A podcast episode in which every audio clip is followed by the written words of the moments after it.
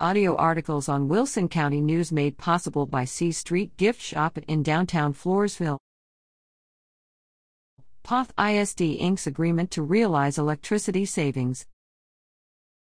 Video below The Poth Independent School District anticipates saving more than $1.3 million on electricity costs over the next 15 years. The school board approved an agreement for energy conservation services from Ideal Impact at the December 21st regular meeting. Wes McDaniel, founder of Ideal Impact, gave a presentation and answered trustees' questions regarding how the company's technology has saved money for 186 school districts across Texas. Board members were skeptical, but McDaniel cited the results produced for other school districts. One local example is the Stockdale ISD, which has been saving approximately $150,000 per year, according to past updates.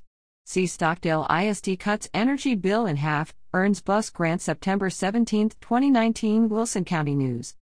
Ideal Impact is the sole source provider of the technologies used to reduce humidity from the air inside buildings and control all the district's thermostats from a single location.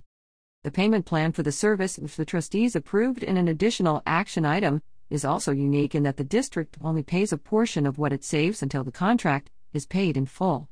This means the district is never in debt for the cost savings program. McDaniel said that many school districts pay off the installation within a year and a half due to the large reduction in their monthly utility bills. Poth ISD will pay 80% of its monthly savings beginning after six months until the $225,980 fee is settled. McDaniel shared that many entities also have reduced their maintenance budgets, in addition to their utility costs, because the improvements reduce wear and tear on HVAC equipment. However, these savings are not calculated into the payment plan. Poth ISD Chief Financial Officer Braden Lissy shared that the district has recently experienced a reduction in expected budget funds due to lower attendance caused by student illness.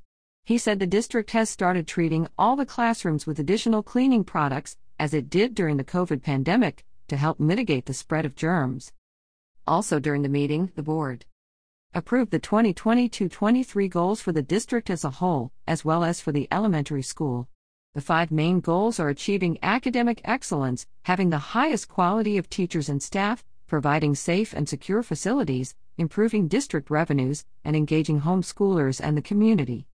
Approve the rankings of contractor proposals for technology services, mostly related to licensing fees, received a report from Superintendent Ashley Cholas that the district passed a T safety audit. Heard that the district received a $5,000 grant from the National Rifle Association. Funds will go towards Stop the Bleed kits. One will be provided for every classroom. A majority of the staff and students have already received training on use of the kits, said Cholas. Word at WCNOnline.com.